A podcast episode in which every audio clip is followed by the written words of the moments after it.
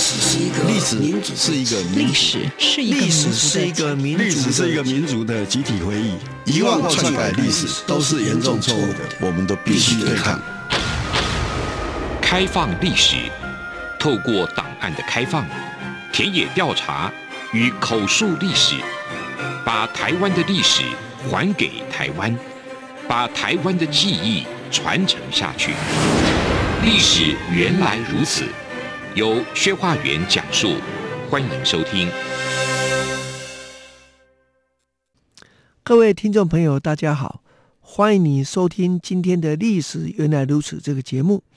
在这一季里面，我们主要跟大家一起分享，在1960、70台湾处于高压统治的状况之下，那台湾的精英或一般的人民如何去接触到或者引进新的自由民主的思想跟主张，甚至化为行动来对国民党政府采取一定程度的反抗。那这样的一些思潮跟主张，对于后来台湾的自由民主的发展，或是自由民主运动里面的政治主张来讲，是有相当程度的影响。那所以今天我们接续上个礼拜我们针对台湾人民自救宣言之后，那么想跟大家谈谈在1960年代的两件重要的台独案。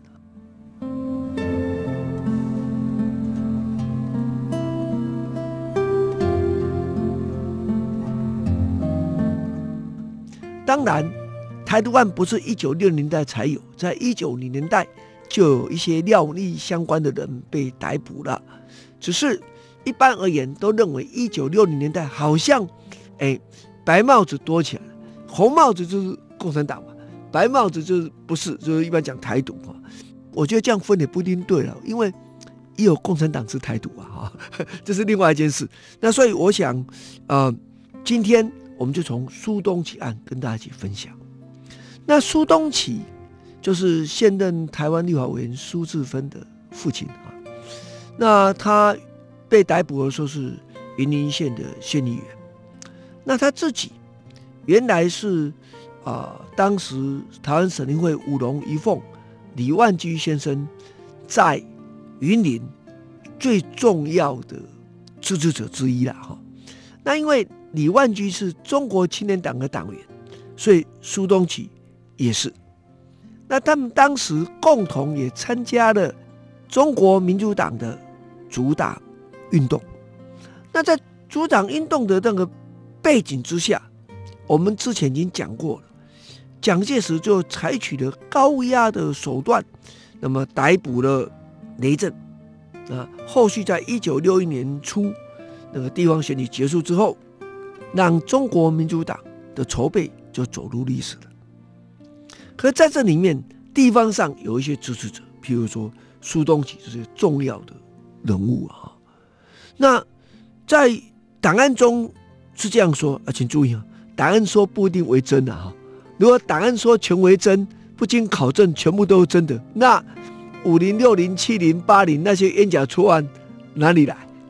所以这是要先理解这一点，但是基本上是这样，没有错。苏东启是比较具有台湾主体意识的啊。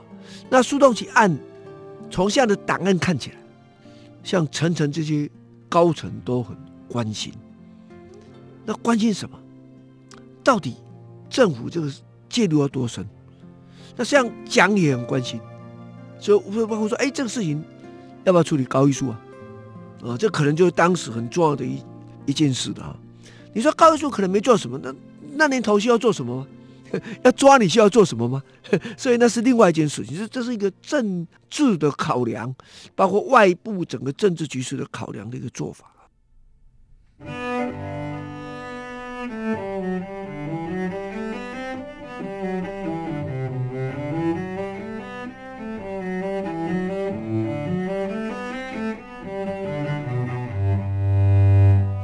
那当时在1961年的苏东启呢，那主要是跟周边的比较支持的云林的青年人，还有包括冲原兵啊，当时他们去当兵啊的军人有一些认识啊，所以据说他们想要推动台湾独立运动啊。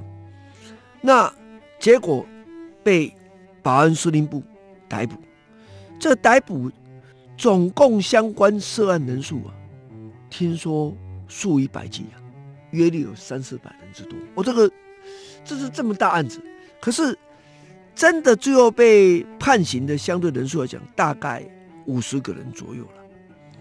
那这个案件居然提出了台独，那这主张也很而且他们又不一样哦，他们是有地方基础的人哦，所以原来包括苏东启、张茂忠、陈根新，这是比较核心的，判死刑。这是在1962年，也就是被逮捕才1年以后。可是就在这过程里面，我们发现了云林县议会发起了声援苏东启的行动。哦，这在那个时代也是很少见的啊。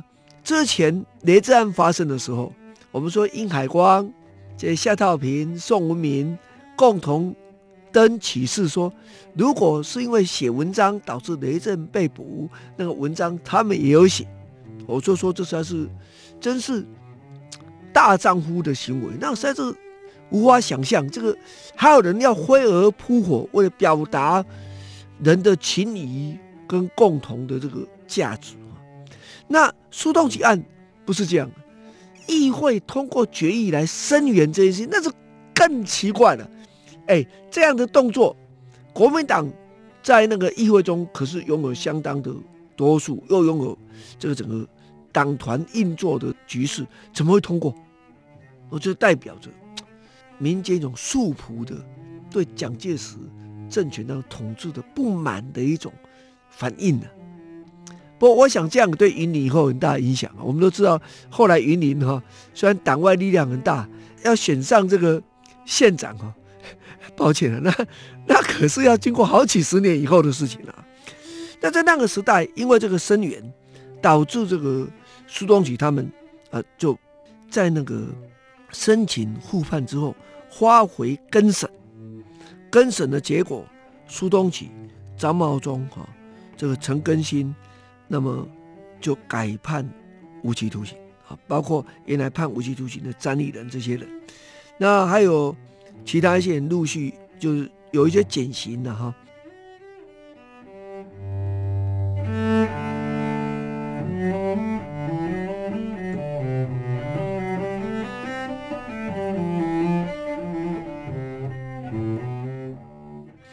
那这个事件这样发生，这些人就入狱。这些人入狱以后呢，我们都知道，在1960年代有个转变，就原来在绿岛的这个监狱因为考量容量等等的问题，后来改在台东的太原监狱。那这些人入狱了以后，后来也都被抓到太原监狱去。那太原监狱，我们提到这彭明敏这个事件嘛，所以大家想，当时面临那个背景，所以就有一样的动作是什么？就是台籍的政治犯需要去结合台籍的冲援兵，我们刚刚讲说苏东启案是这样的状况，也是一样，希望这种方法那么能够展开逃亡之后占领广播电台，对全世界广播，希望能够这样来促进台湾的独立运动。可是这个结果我们都知道是失败的，失败了当然很多原因包括说是不是时机是不是外泄等等，实际上你当时的状况也很难，因为他们不是没逃走啊。逃走在太原那附近，国民党在建监狱的时候，就有很多周密的考量，不是那么容易就可以逃走了。就像在绿岛，当真说实在的，很多前辈那个时候跳海游泳，看游去哪里。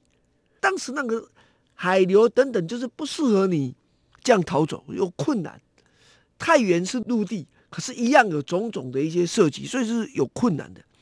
那逃走的结果被逮捕，逮捕了以后判决。郑经和、陈良、詹天真，这个谢东龙、江品勋5个人判死刑。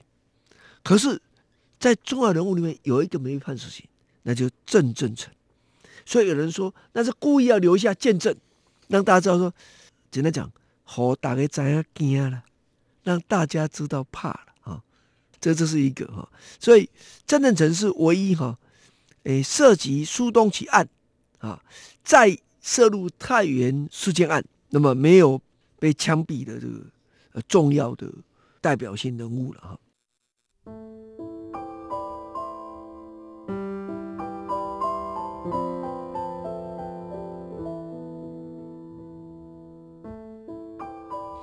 那太原事件发生了以后，那么当时就有很多传闻啊，包括说，这个台独人士是不是会想要把在监狱里面主张共产党的人给杀了等等这些事情。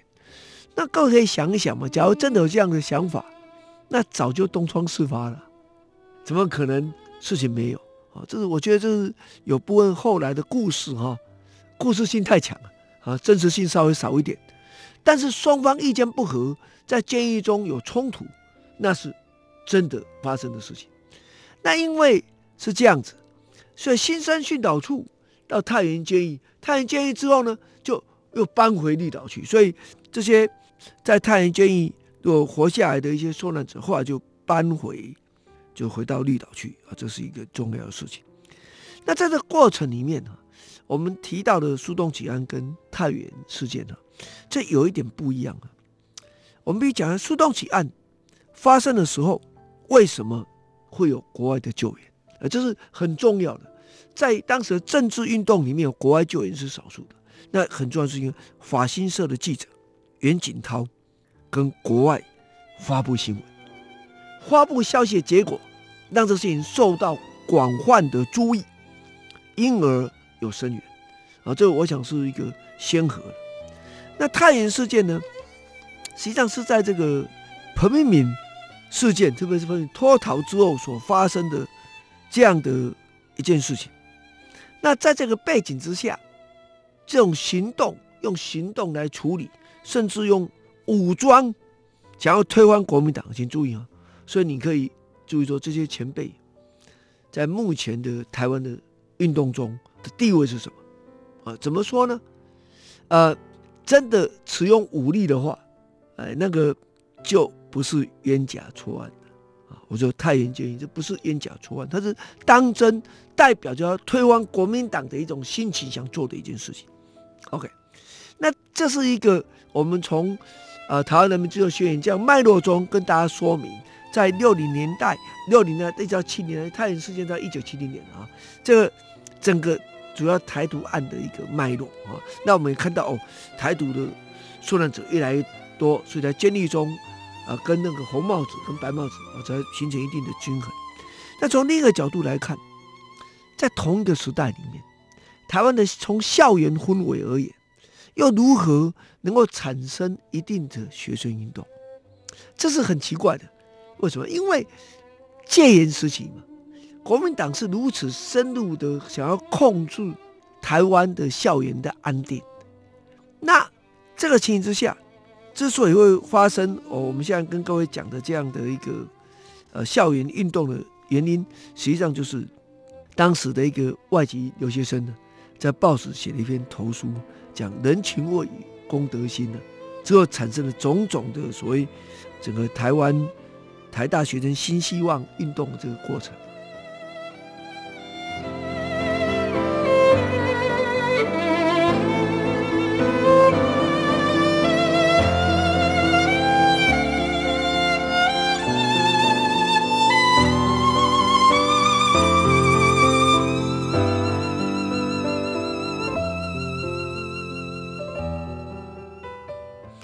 非常谢谢各位收听今天的历史原来如此啊，这个节目，我们下一周就延续今天的主题，跟大家一起来讨论一下，所谓台大的新希望这个杂志，还有当时的自决运动以及它所带来的影响。